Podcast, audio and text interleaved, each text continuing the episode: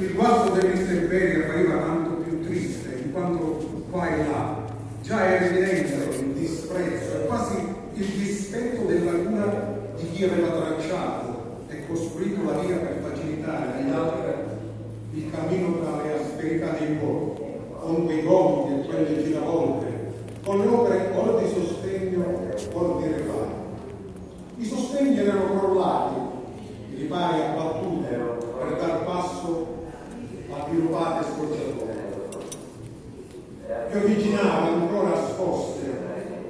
nell'alba livida tra il vento che stirava gelido a raffiche da ponente. E a ogni raffica su quel di paese emergente ora appena cruccioso dalle fosche ombre umide della notte tempestosa pareva scorresse un lungo brivido dalla città fitta di case gialline alta e velate sul colle alle vallate ai poggi ai piani irti ancora di stoppie annerite fino al mare laggiù torbido e rabbuffato pioggia e vento parevano un'ostinata crudeltà del cielo sopra la desolazione di quelle piagge estreme della Sicilia sulle quali Girgenti nei resti miserevoli della sua antichissima vita raccolti lassù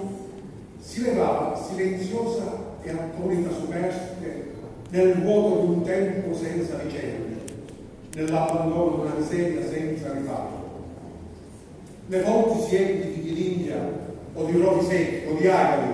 e le murice qua e là screpolate erano di tratto in tratto interrotte da qualche pilastro cadente che reggeva un cancello scottotto e arrugginito oppure da rozze squalli alternati i quali nella solitudine immobile,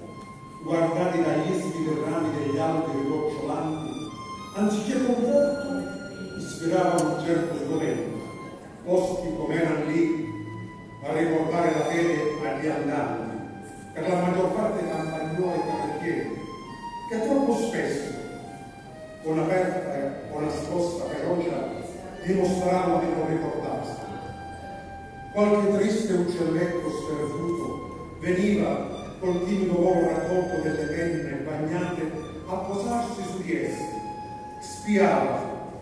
E non ardiva di mettere neppure un piccolo lamento in mezzo a tanto squallore.